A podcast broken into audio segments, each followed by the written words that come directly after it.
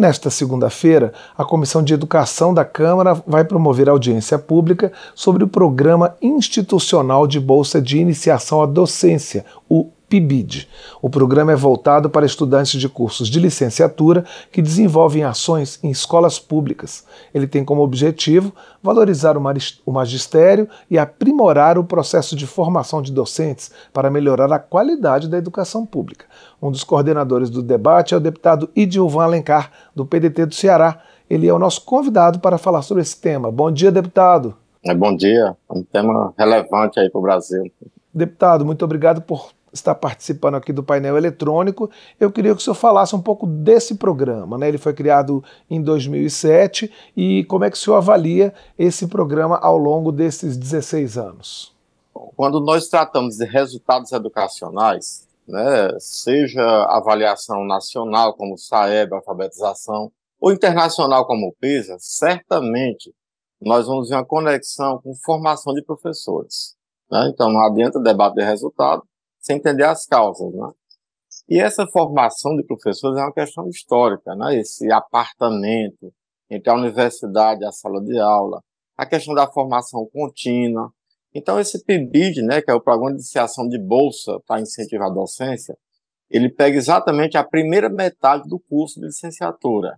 Né? Foi, é, foi criado em 2007, como você já disse, e recentemente, agora em março, tivemos um acréscimo né, dessas bolsas. O PIBID, ele hoje atende cerca de 55 mil professores. Passou de 29 mil para 25 mil. E é muito importante, porque recentemente uma pesquisa feita pelos Todos pela Educação diz o seguinte, que uma das grandes dificuldades do professor é exatamente nesse início da carreira docente. Né? Cerca de 20% é, responderam essa pesquisa que o Todos fez, Todos pela Educação, dizendo que não está apto a entrar na sala de aula mesmo com essa formação, mesmo com o PIBID, mesmo com o PRB, que é o programa né, de residência pedagógica, e essa, essa dificuldade inicial, 60% ele sente falta de orientação nos primeiros dias de sala de aula, né, que é o momento mais difícil. Isso acaba gerando um problema seríssimo para a educação brasileira. Então, assim, nós apoiamos fortemente esses programas. A quantidade, mesmo tendo aumentado, deve ser maior, deve ser maior e não pode parar por aí. Esse é só um ponto. Né? O PIBIT está lá, o estudante está tá cursando ainda a licenciatura, mas quando ele chega na, na escola, ele tem que ter toda a orientação, tem que ter a formação continuada. Recentemente se agravou bastante a saúde mental do professor. E, via de regra, os estados, municípios não dão apoio a essa orientação, essa atenção à saúde mental o que acaba tornando a carreira pouco atrativa.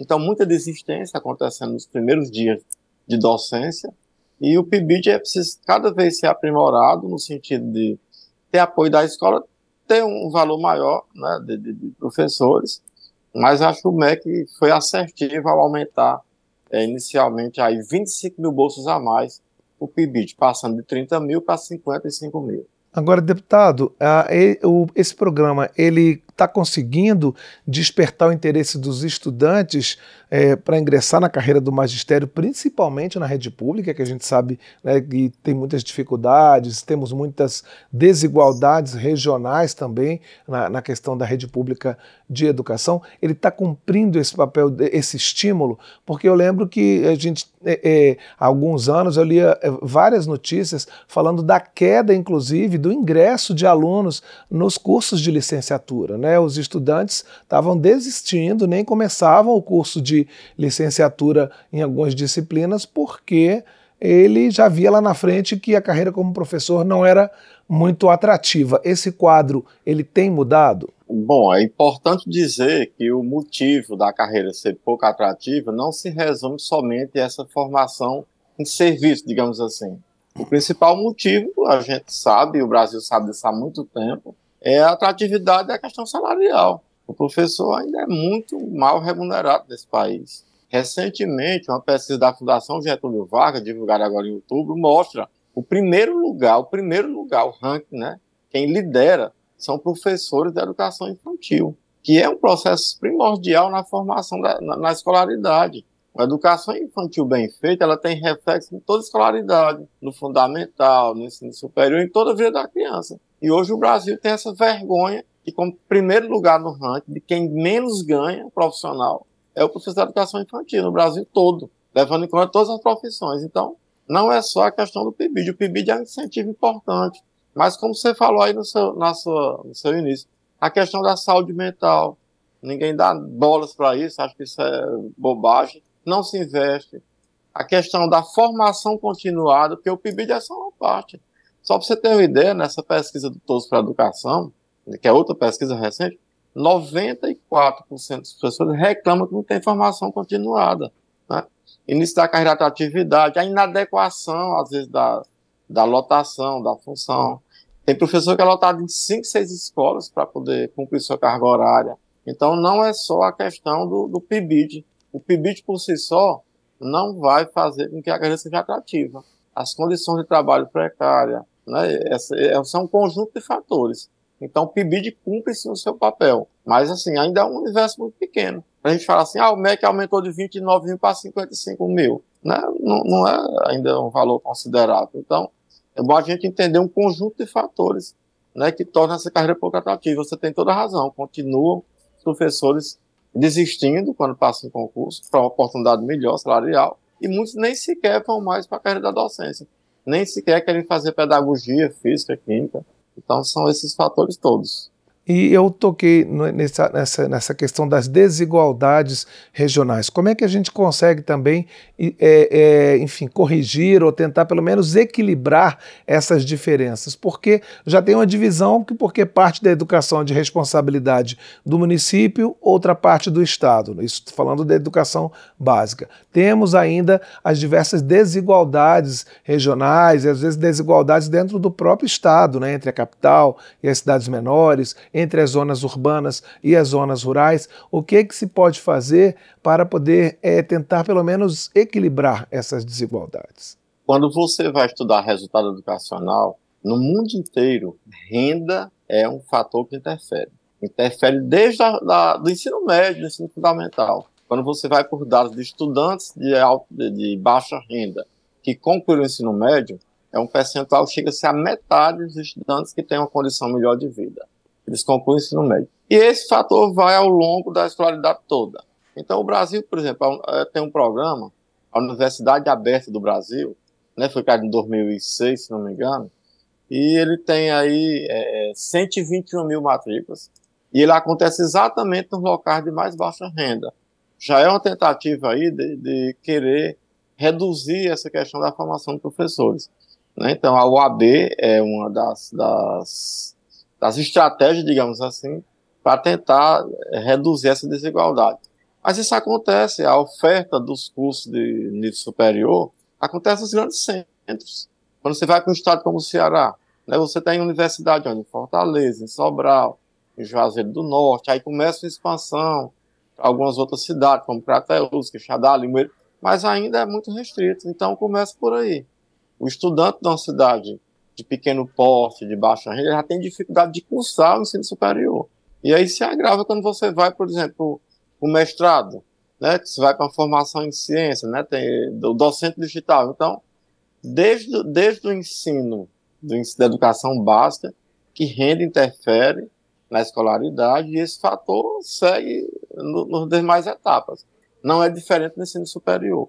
O Brasil é um país que concentra a formação nos grandes centros. Isso acarreta essa dificuldade aí na formação inicial do professor e muito mais na formação continuada. Que aí é que não acontece mesmo, né? Você não tem institutos, entidades para poder dar uma formação adequada ao longo da carreira docência. Então, o Brasil tem, tem essa questão, mas eu, eu repito, acho que interiorização de universidade que promova formação é uma alternativa a ser trilhada. O Brasil precisa descentralizar os polos, as unidades de formação inicial e formação inicial e continuada de professor. Porque senão nós vamos ter aí o reflexo acontece, por exemplo, num PISA desse, né? Todo mundo fala assim, ah, o Brasil foi muito mal no PISA, embora os resultados do PISA é, na pandemia, os outros países caíram mais do que o Brasil. Eu concordo, o Brasil tem muito que crescer em relação à educação. Agora, só que a gente não pode simplesmente fazer um recorte e não associar as baixas condições de trabalho, a questão do salário de professor, a questão da formação. É preciso estudar a questão por completo, e não só pegar um resultado e aí fazer uma série de críticas, porque dedicação existe, né? Essa mesma pesquisa mostra uma dedicação muito forte do professor. E nós vimos recentemente na pandemia, né? Os professores fizeram um milagre de alfabetizar estudantes em plena pandemia.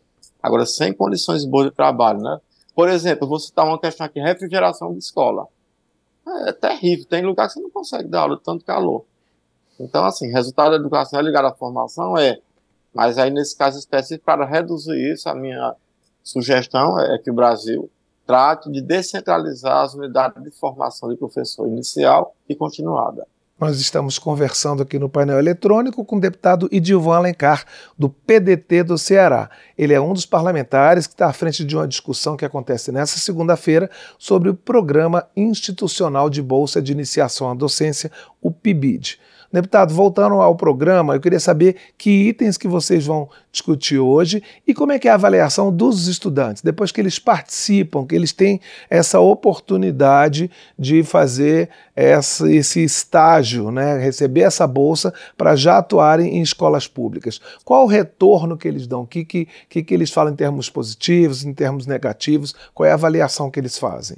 Bom, vamos entender a essência do PIBID, né? O jovem está lá cursando a sua licenciatura, é, vamos supor lá em História, e aí ele, no, na primeira metade do curso, ele recebe uma bolsa para fazer uma atividade dentro da escola, né? O que a gente chama de formação em serviço. Então, essa é a essência desse Programa Institucional de Bolsa da Iniciação à Docência, PIBID, criado em 2007. Então, assim, nós vamos discutir, primeiro ponto, a quantidade de bolsas mesmo com esse acréscimo de 25 mil bolsas, é, um, é, é uma quantidade suficiente? Segundo ponto, o valor, né? Os valores das bolsas, elas atendem. Terceiro ponto para discussão, o dia a dia desse, desse estudante que está cursando a graduação do PIBID, como é que ele é acolhido na escola? A escola é orientada? Ele tem relatórios, ele tem acompanhamento, que oportunidade é dada? Porque tem relatos que a escola recebe e aí acompanha esse estudante, ajuda na formação, mas tem outras que eles ficam ali meio de lado. Né? Às vezes é um problema para a escola. Né? Então nós vamos discutir esses aspectos do, do PIBID. E também vamos conversar um pouquinho sobre a residência pedagógica, que é o PRB, que é um programa semelhante ao PIBID, só que ele pega a segunda metade do curso. Né? E eu repito mais uma vez o que eu disse: é, vamos levar dados. Né? Uma pesquisa do Todos para Educação diz que 19% dos professores saem da, da graduação, da licenciatura e não se acham aptos a, a, ser professor, a exercer a profissão. Então, esse é outro um ponto. E 59% dizem que no início, no início da carreira, se sentem assim, digamos, desorientados, não têm orientação adequada. Então, é esse, é esse o tema central do debate. Né? Como o PIBID pode ser aprimorado para que o professor possa sair realmente com uma formação melhor e aí não desistir de ser professor, não desistir. Né? E, e, e, a gente cada vez mais buscar esses resultados educacionais. Eu acho que é isso, no final das contas, que interessa. Né? Quando a gente fala em resultado educacional, não é o número em si, é porque melhores resultados, é mais, melhor oportunidade para jovem, para criança, para o país. Né? a escolaridade é sim ligada ao desenvolvimento econômico de uma nação, é assim no mundo inteiro. Deputado, e esses jovens, quando eles têm essa experiência na escola pública, eles criam mais vínculo com a sua própria comunidade? Né? Assim, eles acabam se formando e querem continuar naquela região? Ou não, isso não, não, é, não necessariamente acontece? Olha, não necessariamente, porque aí o professor ele, ele vai se submeter a um concurso público, ele é estudante ainda, vai para um concurso público, depois vai para uma lotação. E essa lotação via de regra nos estados, é ligada à classificação no concurso. Então, o primeiro lugar no concurso de professor, ele tem as escolas para escolher. O segundo escolhe, tem todas as opções, menos a que o primeiro escolheu. Então, não há, não há essa ligação. A importância do PIBID é sentir a realidade da sala de aula. Que, que, assim, não como desistir, mas não é fácil. A escola pública, eu até brinco, se você quer ser bom mesmo, como profissional, como gente, vai para a escola pública né? porque você tem realidades complexas. Né? Você tem a questão é, familiar que às vezes não são resolvidas, e estão todas dentro da escola. Né? Eu, eu sempre brinco, quer ser bom, então vai para a escola pública brasileira para saber o grau de complexidade, como o professor tem aí que, e ser aí multifuncional, né? Multifuncional, né? Inclusive é uma discussão também que a gente levanta, né? Porque tem muitas questões de, de psicólogo, de assistente social, de terapeuta, que todas vão para a conta do professor. E ele não foi formado para isso. O professor tem que dar de conta de tudo na escola. O estudante lá está lá com seus problemas, e aí, cadê os, os apoios, né? Os, os, apoios à escola. Mas o PIBID é muito importante. Porque você imagina chegar numa escola, passar no concurso público e passar sala de aula sem nunca ter pisado numa sala de aula. O drama é muito maior. Né? Esse início de carreira é tido como uma das questões centrais. É um dos problemas maiores que tem é esse início da carreira. A desistência acontece aí. O professor passa no concurso, forma, passa no concurso, é lotado em uma ou em várias escolas, que isso também é uma questão a ser resolvida.